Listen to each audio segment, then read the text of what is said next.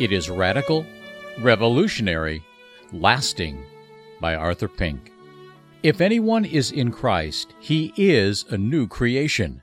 The old has gone, the new has come. 2 Corinthians 5, verse 17. In the new birth, God exerts a quickening influence or power upon his own elect. Regeneration is very, very much more than simply shedding a few tears because of some temporary remorse over sin. It is far more than changing our course of life, the leaving off of bad habits and the substituting of good ones. It is something different from the mere cherishing and practicing of noble ideals.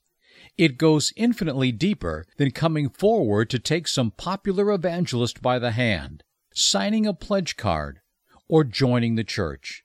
The new birth is no mere turning over a new leaf, but is the inception and reception of a new life.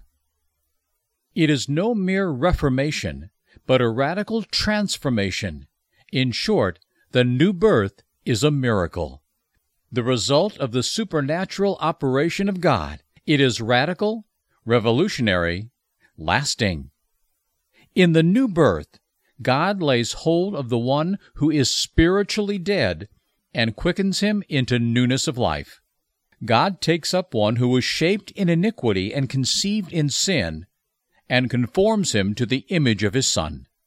God seizes a drudge of the devil and makes him a member of his holy family. God picks up a destitute beggar and makes him joint heir with Christ. God comes to one who is full of enmity against him and gives him a new heart that is full of love for him. God stoops to one who by nature is a rebel and works in him both to will and to do his good pleasure. By his irresistible power, God transforms a sinner into a saint, an enemy into his friend, a drudge of the devil into his beloved child.